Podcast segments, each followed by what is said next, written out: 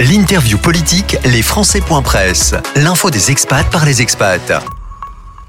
Mon invité pour les Presse, Cécilia Gondard, bonjour. Bonjour conseillère consulaire des Français de l'étranger pour la Belgique, conseillère à l'Assemblée des Français de l'étranger pour le Benelux. On va parler avec vous de euh, différents sujets, à commencer par la journée pour le droit des femmes. Euh, parlons de la situation des femmes expatriées, les, les Françaises euh, dans le monde. Est-ce qu'elles sont toujours des, des suiveuses? C'est-à-dire, est-ce qu'elles accompagnent toujours le, le, le c'est le cliché, le fameux cliché, est-ce qu'elles accompagnent toujours le mari qui a eu la promotion, la mutation ou, ou le poste à l'étranger? Alors non, on a très peu de données d'abord sur euh, les femmes euh, expatriées euh, à l'étranger. Elles sont assez invisibilisées dans le rapport annuel du ministère des Affaires étrangères sur les Français de l'étranger. on sait que c'est la moitié de, la population. On sait aussi qu'il n'y a plus beaucoup de contrats d'expatriés classiques où on partait avec toute sa famille, financés entièrement par l'entreprise. On sait aussi que la moitié des Françaises et des Français de l'étranger sont en réalité des binationaux qui sont implantés et qui vivent la même vie que n'importe euh, n'importe quelle euh, euh, personne résidant dans, dans le pays où ils habitent. Donc, ils sont, elles sont intégrées et on est assez loin évidemment du cliché de la femme d'expatrié nanti. Euh, c'est bien quelque part de voir qu'est-ce que qu'est-ce que ça vous inspire de, de voir que ce cliché de, de, de la famille expatriée euh, peut-être près années 80-90 euh, a fini par euh, par tomber et qu'on qu'on a quitté ce modèle. C'est positif. De toute façon, les femmes travaillent beaucoup plus qu'elles ne le faisaient dans les années 90 j'avais j'ai envie de dire elles ont plus de droits mais euh, on a aussi un backlash en ce moment et euh, on voit les droits des femmes qui reculent partout dans le monde. Je pense qu'on va pouvoir évoquer par exemple la question de, de l'IVG dans cette interview. Euh, mais donc les femmes aujourd'hui en effet travaillent plus aussi à l'étranger et c'est très bien. En revanche il ne faut pas oublier qu'il y, y a, beaucoup de, de problèmes qui sont très mal traités actuellement pour les Françaises à l'étranger. Euh, par exemple, les violences faites aux femmes. Euh, vous savez que euh, l'information circule mal. Il existe des dispositifs, mais ils sont cachés sur des sites du consulat ou, dans un petit coin d'un bureau dans un consulat. Donc, on a encore énormément de travail aussi auprès de ces femmes à l'étranger sur les informations sur les violences, sur l'accès à la santé et à l'IVG aussi, par exemple. Alors, vous faites allusion au programme euh, Save You. Euh, c'est cette demande hein, du Sénat d'inclure euh, les Françaises de l'étranger au dispositif mis en place pour protéger les femmes euh, victimes de violences conjugales. vous y allez pas avec le dos de la cuillère. C'est caché sur le site du, du consulat ou de l'ambassade. Vous, vous, le considérez carrément de cette façon-là? Ben, Je trouve en fait que euh, on donne pas assez de visibilité, visibilité aux programmes existants. On a un problème aussi de financement. Il faudrait euh, aussi plus de financement. Le programme Save You, euh, pour l'instant, on a peu d'informations en fait euh, sur son fonctionnement réel, sur son financement. On voit qu'il est, a l'air d'être financé aussi par des associations qui ne sont pas forcément complètement apolitiques. Donc, je pense qu'il va falloir aussi auprès des élus. J'imagine qu'on va avoir plus d'informations à l'Assemblée des Français d'étrangers. On a beaucoup de questions dessus, en tout cas. Euh, il va falloir euh, bien comprendre euh, ce qu'il y a derrière et comment il fonctionne ou dysfonctionne. Euh, le droit à l'avortement, vous aviez euh, à commencé à aborder le, le, sujet il y a quelques minutes. Euh, moi, je vais vous poser la question un peu plus cash. Comment on peut garantir ce droit à l'avortement aux femmes expatriées? Alors, le droit à l'avortement, il en recul dans le monde. Le droit aussi, de manière générale, à la santé sexuelle et reproductive. Euh, c'est un sujet, il est en recul euh, même en Europe, hein, dans l'Union européenne. On a vu euh, ce qui s'est passé en Pologne et c'est pour ça que euh, tous les, les partis euh, de gauche et écologistes à l'Assemblée nationale et au Sénat se mobilisent pour la constitutionnalisation de ce droit parce qu'on voit que quand il n'est pas garanti au plus haut niveau, on peut évidemment avoir des, des reculs. Je pense aussi aux États-Unis et la liste serait longue. Euh, donc il y a beaucoup de, de, Françaises qui sont obligées de retourner en France euh, pour pouvoir pratiquer euh, un IVG. Et donc euh, là, la question se pose des rapatriements d'urgence, de leur de la possibilité pour elles, parce qu'il y a des, des, délais à respecter, d'avoir accès immédiatement en arrivant en France, de ne pas avoir à avancer les frais et de pouvoir avorter gratuitement dès qu'elles arrivent sur le sol français. Tout ça doit se mettre en place. Il y a eu une volonté à un moment donné avec un amendement déposé au projet de loi de finances pour financer, pour créer une, ligne de financement pour ceci qui a été retoqué. Donc malheureusement, vous savez, je le dis toujours, les droits des femmes ne se décrètent pas, hein, ils se construisent, ils se garantissent, ils se financent. Et donc là, le bas blesse évidemment dès qu'on parle de financement. Euh, passons au deuxième thème de cette interview, Cécilia Gondard, si vous le voulez bien, la mobilisation contre la réforme des retraites. Vous êtes euh, présidente de la fédération euh, PS pour les expatriés. Quel est votre regard sur la mobilisation actuelle contre cette réforme? Alors, en France, il y a du monde dans les rues aujourd'hui. Par contre, on entend peu euh, les, socialistes, un petit peu plus maintenant que le texte est, est, au Sénat, mais on entend peu les socialistes sur le sur le sujet. On entend beaucoup la France insoumise, on entend beaucoup les syndicats, qui sont d'ailleurs pas d'accord, mais pas le PS. Alors si euh, le Parti socialiste se mobilise euh, depuis le début, on a été dans les manifestations. Olivier Faure est mobilisé, tout le groupe socialiste à l'Assemblée nationale comme au Sénat est fortement mobilisé. Euh, donc si depuis le début on est dans, dans ces mobilisations, euh, de toute façon c'est une réforme qui, dont les Françaises, les Françaises et les Français ne veulent pas. Euh, ils n'en veulent pas parce qu'ils ont bien compris qu'elle était injuste. Euh, elle va juste augmenter les inégalités euh, existantes. Euh, le report de l'âge légal à la retraite à 64 ans, il va pénaliser surtout celles et ceux qui ont commencé à travailler très tôt, donc, il va évidemment euh, pénaliser euh, les métiers les plus pénibles. On sait que euh, la réforme sur la pénibilité, qui reconnaissait cette pénibilité sous Hollande, a été supprimée en bonne partie lors du dernier quinquennat, donc du premier quinquennat Macron. c'est un problème. continuer à s'attaquer à ces personnes-là qui ont eu des carrières les plus difficiles, c'est scandaleux. Alors ça va aussi pénaliser euh, les personnes qui n'ont eu, euh, qui n'ont pas eu de carrière complète, qui ont eu des carrières hachées, les femmes en premier lieu. Euh, cette réforme des retraites, en repoussant l'âge, va, va repousser le moment où, où elles ont une retraite. du coup, les fameux 1200 euros ne, ne, leur apportent rien non plus. Et les Français de l'étranger sont dans la même situation. Beaucoup de carrières hachées, beaucoup de trimestres quand on est en grande mobilité euh, qui sont perdus. Hein, quand on doit euh, cumuler plusieurs pays hors Union européenne, on se retrouve à, perdre parfois une dizaine d'années, euh, par exemple, de cotisation. J'ai des cas qui me qui me remontent là, qui sont de cet ordre. Et donc, comme pour, enfin, comme pour les femmes ou les personnes qui ont été en reconversion et qui ont eu des longues périodes de chômage, les Français de l'étranger sont extrêmement pénalisés par cette réforme. On espère de tout cœur qu'elle ne passera pas et euh, on, on, fait tout, en tout cas à l'Assemblée nationale, euh, au Sénat pour se mobiliser. À l'étranger aussi, il y a des manifestations. Il y en a une à laquelle je participe à 18 heures devant le consulat de France à Bruxelles. Euh, deux, deux, questions sur euh, cette réforme des, des, retraites. Avant de vous demander ce que le PS euh, souhaiterait faire sur le, le sujet, la déclaration du ministre du Travail, Olivier, Olivier Dussopt. C'est une réforme de gauche, a-t-il déclaré, pour défendre sa, sa réforme. Euh, qu'est-ce que ça vous inspire? Bah, écoutez, il n'a pas compris euh, ce que c'était que la gauche et la droite, manifestement, mais c'est pas nouveau.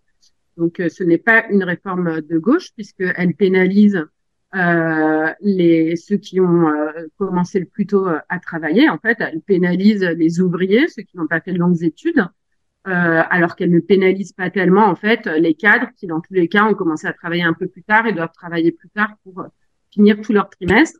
Donc, euh, c'est dommage qu'il n'ait pas compris ça. Euh, il faut pas oublier qu'il y a 13 ans de différence d'espérance de vie entre les 5% des Français les plus riches et les 5% des Français les plus pauvres. Donc, euh, 7 ans, en fait, entre un cadre et un ouvrier. Donc, quand on augmente euh, l'âge de la retraite, on défavorise les ouvriers euh, et, et il n'y a aucun doute là-dessus. C'est dommage qu'ils ne le comprennent pas, mais j'espère que les syndicats, et la gauche rassemblée dans les manifestations et les Françaises et les Français qui rejoignent toutes ces mobilisations vont lui faire comprendre que non, ce n'est pas une réforme de gauche, c'est une bonne réforme pour les riches et qui va pénaliser les plus pauvres. Quelle est la proposition du PS sur le thème des retraites? Euh, C'est le retrait de, de, de cette réforme. C'est un, une autre façon de, de financer le système des, des retraites. Euh, quelle, est, quelle est vraiment la vision du, du PS sur, sur ce texte et plus globalement sur le, le, le sujet du, du financement de, du système des retraites? Écoutez, euh, on avait euh, à la fin du quinquennat Hollande un système de retraite qui était excédentaire, un financement des retraites qui était excédentaire, tout en ayant passé une réforme qui euh, prenait mieux en compte, mieux en compte la pénibilité du travail. Euh, donc, il est possible de mettre euh, à l'équilibre financier un système tout en le rendant plus juste pour ceux qui ont eu les métiers les plus difficiles. Euh, ça, c'est une première chose. Il faut arrêter de dire que euh, ce n'est pas finançable. Euh, c'est tout à fait euh, finançable. c'est une réforme que rien n'impose et des pistes de financement que le gouvernement s'obstine à écarter. En fait, elle a cette réforme était plus juste et a fonctionné. La réforme de Hollande, le système des retraites devait donc enregistrer un excédent en 2022 de plus 3,2 milliards d'euros. Euh, et pour les années suivantes, on avait des projections du corps euh, pour un, un, très léger déficit, euh, juste à cause des effets du, du papy boom qui, de toute façon, passeront. donc, on peut très bien la financer autrement, faire contribuer les, les plus hauts salaires, revenir sur les baisses d'impôts faites aux grandes entreprises, augmenter les cotisations. La réforme du quinquennat Hollande, elle était financée à un tiers par l'État, un tiers par euh, les employés, un tiers les employeurs. Donc, il y avait eu un, un rééquilibrage. On peut augmenter le taux d'emploi des seniors aussi. Hein, si le taux d'emploi des plus de 55 ans, 55 ans qui est aujourd'hui de 55% en France augmentait 10 points euh, pour rejoindre la moyenne européenne, on résoudrait euh, évidemment l'équation financière. Euh, voilà, maintenant ils préfèrent, ils ont fait un, un, autre choix, une espèce de quoi qu'il en coûte. ils essayent de faire passer ça pour un quoi qu'il en coûte, mais en réalité, euh, ils préfèrent réformer les retraites et l'assurance euh, chômage plutôt que euh, et faire des économies sur le dos des retraités, des chômeurs et des plus précaires euh, et de tous ceux qu'on a applaudis à 20 heures pendant le confinement. Et c'est vraiment lamentable. Il est possible de financer différemment. des propositions ont été mises sur la table à l'Assemblée nationale. C'est le gouvernement qui refuse de les prendre. Euh, du côté euh, des expatriés, on le voit, la mobilisation, elle est euh, exceptionnelle, peut-être même jamais vue dans le réseau AEFE, dans l'administration consulaire, avec même des manifestations devant les ambassades. C'est le cas à Madrid, à Canberra ou encore à Londres. De ce qui vous remonte, les revendications, c'est la réforme des retraites ou d'autres revendications plus spécifiques à l'expatriation remontent de ces, de ces manifestants? Écoutez, on sait, comme je l'ai dit, euh, quelle est la conséquence, les quelles sont les conséquences particulières sur les Français euh, à l'étranger. Mais là, cette mobilisation, euh, elle est juste, elle est tout simplement à l'image de celle que nous avons en France. Il faut savoir aussi que dans tous les pays frontaliers de la France, en effet, les fonctionnaires français se rendent en France dans les zones frontalières, à Lille par exemple, qui habitent euh, en Belgique pour euh, rejoindre les cortèges euh, syndicaux des manifestations. donc oui, c'est une mobilisation contre cette réforme des retraites de manière générale. Vous parliez de la Belgique, ça m'amène sur le dernier thème de, cette interview. On en parlait hein, sur, dans, nos différents supports euh, dernièrement la double imposition des fonctionnaires franco-belges avec des situations euh, ubuesques de fonctionnaires qui ont payé euh, leurs impôts en France et qui se retrouvent avec le fisc belge qui veut venir les saisir. pourquoi cette situation alors qu'elle a été entre guillemets, en tout cas dénoncée, les démarches ont été entreprises pour que ce soit réglé? Pourquoi ces fonctionnaires euh, se retrouvent avec les huissiers belges à, euh, de, devant chez eux et que ça ne, euh, ça ne se résout pas Pourquoi la situation n'évolue pas Alors, c'est une situation qu'on a vue d'ailleurs dans d'autres pays, euh, pas uniquement en Belgique. On a eu euh, le même type de situation, euh, par exemple en Grèce, où du coup la convention fiscale bilatérale a été a modifié cela et a été ratifiée. Là, on a d'un côté un blocage de cette convention fiscale bilatérale qui règle ce problème, en tout cas à partir du moment où elle sera ratifiée euh, et qui n'est pas euh, mise à l'agenda du Parlement en France. Euh, je ne sais pas pourquoi, mais c'est à l'évidence un choix problématique. Donc, et il faut en parallèle un accord entre les administrations françaises et belges, un accord bilatéral hein, sur sur qui, qui, règle ce problème de double imposition. actuellement, personne ne bouge et tout le monde campe sur ses positions c'est inacceptable. On a des, moi, je reçois les emails de plus en plus d'ailleurs de fonctionnaires. Je pense que il y en a eu quelques, il y a eu quelques cas au début et c'était juste un test. Maintenant, on va en avoir beaucoup plus et ça va être de pire en pire. Euh, qui ont été imposés sur plusieurs années en France. On leur demande une, euh, une imposition totale, c'est-à-dire que l'administration belge euh, ne prend même pas en compte ce qui a déjà été payé en France. C'est du jamais vu, autant sur de l'imposition, des dividendes, euh, des certaines formes de double imposition qu'on avait jusqu'à présent. Euh, on évitait d'avoir euh, une, une, double imposition totale, mais là, l'administration ne prend même pas en compte ce qui a déjà été payé de l'autre côté. Donc, c'est même pas une, une imposition sur le différentiel. Euh, qu'il faut, c'est que Bercy euh, se bouge et qu'il y ait un avenant urgent euh, à cette convention fiscale bilatérale avant même qu'elle soit ratifiée et qui règle le problème sur ces trois années. Euh, c'est inadmissible que euh, les administrations ne bougent pas et que euh, Bercy ne bouge pas.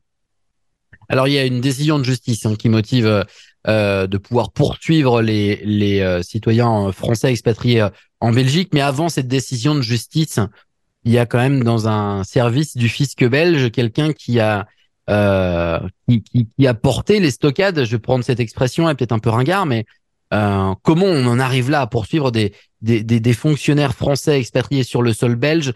Enfin, les gens du fisc belge ont quand même bien dû comprendre qu'il y avait un problème avec ce, ce sujet. Pourquoi l'ont-ils envoyé en justice? On peut quand même se poser la question. Alors, c'est en fait un arrêt de justice qui concernait pas forcément ces cas-là au départ, mais c'est un arrêt de la Cour de cassation euh, qui considère que euh, l'accord amiable qu'il y avait entre les deux administrations et qui concerne l'interprétation de la convention fiscale bilatérale n'avait pas la même valeur que la convention fiscale bilatérale. Vous savez qu'il y a une hiérarchie des normes avec des, les traités et les normes constitutionnelles en haut de la pyramide et en dessous seulement euh, la législation et d'éventuels euh, accords amiables administratifs viennent encore en dessous dans la pyramide des normes. Donc euh, là, il considère que cet accord amiable euh, n'a pas la même force juridique euh, que la législation belge qui autorise à les à les à les à les à les poursuivre, à les imposer en fait plus que les poursuivre. Donc donc en effet, on, euh, on a une interprétation de la Cour de cassation euh, qui reprend la hiérarchie des normes et qui n'est pas irrationnelle. Ce qu'il faut maintenant, c'est que cet accord amiable, en réalité, euh, ait la même force euh, juridique que les traités, puisqu'une convention fiscale bilatérale, c'est un traité entre deux pays. Et donc, il faut intégrer, à travers un avenant à la convention fiscale bilatérale, il faut, de mon point de vue, intégrer le règlement des différends et le problème de double imposition. Maintenant, évidemment, chaque pays euh, étant en déficit structurel euh, dans ses comptes publics, chacun essaye d'aller grappiller euh, le plus d'argent possible euh, euh et donc euh, impose tout le monde. Donc, mais ah, alors pardon, je, je, on, a, on a des personnes qui sont qui sont mises sur la paille alors qu'ils ont toujours payé leurs impôts comme il fallait. Non mais d'accord, mais pardon Cécilia Gondard, j'entends bien, euh, les, les, pays essayent de récupérer euh, le plus d'argent euh, via leur fisc, sauf que là on parle pas de, de, millions d'euros, on doit même pas parler de centaines de milliers d'euros. Euh, on a plus l'impression que c'est une vengeance anti-français plutôt qu'une façon d'essayer d'aller récupérer de l'argent. Je pense pas que ce soit une vengeance anti-français. en tout cas, j'ai jamais eu le sentiment avec l'administration belge d'être face à un sentiment anti-français. Par contre, chacun, chaque administration française et belge s'arc-boute sur sa position et on n'a aucun dialogue. Et en fait, ça doit se régler plus au gouvernement d'aller négocier avec euh, le gouvernement belge euh, une, une solution. Et là, ils ne bougent pas parce que euh, c'est pas leur priorité et ils s'en fichent un peu. Vous savez, moi j'ai vu avant, on avait des, on a eu d'autres dossiers de double imposition. Hein, c'est pas arrivé tout d'un coup. Il y en a eu sur euh, et ça ressemblait un peu à celui-là des recrutés locaux de l'administration française qui étaient considérés comme des fonctionnaires français par l'administration française et considérés par euh, comme euh, des euh, des contrats locaux par l'administration belge et des contrats belges qui devaient être du coup imposés par l'administration belge. Ça, ne se règle pas à chaque fois, c'est la même chose. À chaque fois qu'il y a un bug dans le système, euh, les deux administrations campent sur leur position, quelle que soit la situation sociale que celle-ci crée chez les personnes concernées. Parce qu'il ne faut pas oublier que Là, euh, on parle de loi, etc. Mais derrière, il y a des personnes qui ne peuvent plus euh, payer leur fin de mois parce qu'ils se retrouvent à payer des impôts qu'ils avaient déjà payés. Oui, on, avait travaillé hein, sur ce sujet. On a vu ces témoignages de, familles qui, qui risquaient de voir les huissiers débarquer chez eux. Donc, triste, triste spectacle pour, pour les enfants. On, on l'imagine. L'autre sujet sur la Belgique avec lequel on, voulait vous interroger, sur lequel pardon on voulait vous interroger, c'est le télétravail pour une entreprise française. Alors dans ce cas-là, euh, c'est très compliqué puisque il faut payer, euh, bah, faut s'acquitter en fait des charges et faut s'inscrire euh, euh, au niveau des organismes belges. Euh, c'est carrément une mission impossible alors que bah en fait à l'heure de l'Union européenne, il y a quand même une notion de d'inégalité. On peut le faire avec euh, le Luxembourg, on peut le faire avec euh, les Pays-Bas, mais par contre, une entreprise française euh, télétravailler avec avec la Belgique, non. Quel regard avez-vous sur ça? Est-ce que là aussi, on a rétro-pédalé à l'heure de, l'Union européenne?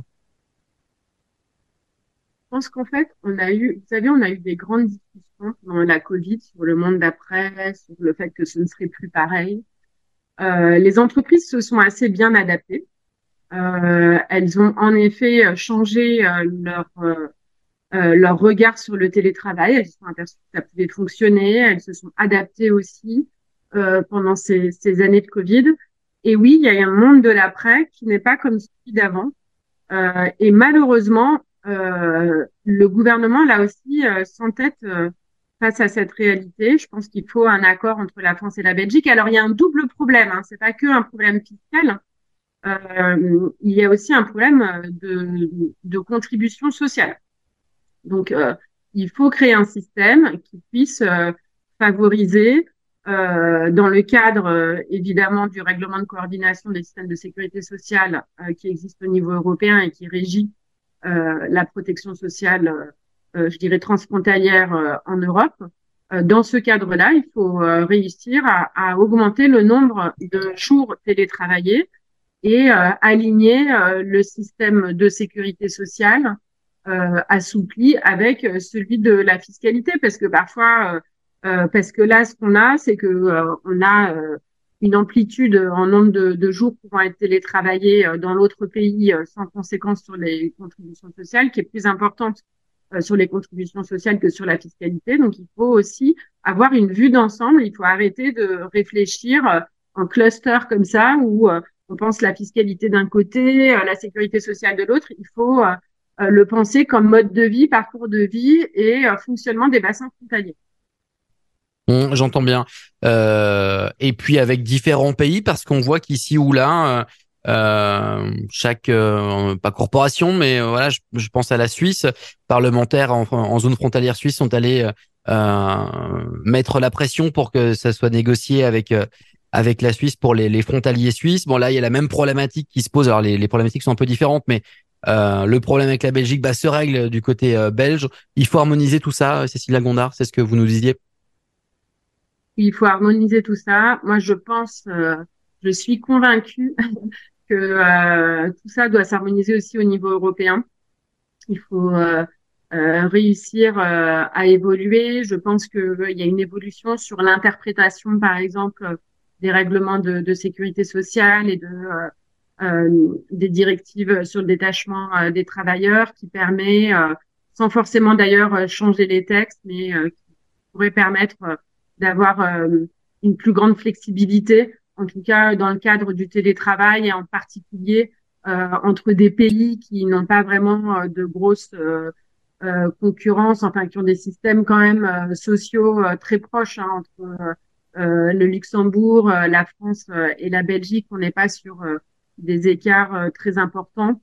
Donc, donc oui, c'est au niveau européen que ça se réglerait au mieux puisque ces zones, ces, mêmes problématiques existent entre euh, entre par exemple la France euh, et l'Italie ou la France et l'Espagne, vous voyez dans toutes les zones frontalières. Donc euh, l'idéal serait d'harmoniser plus au, au, niveau européen. J'espère qu'on y arrivera avec plus d'intégration et surtout une Europe plus sociale qui se concentre justement sur ces problématiques humaines des travailleurs frontaliers.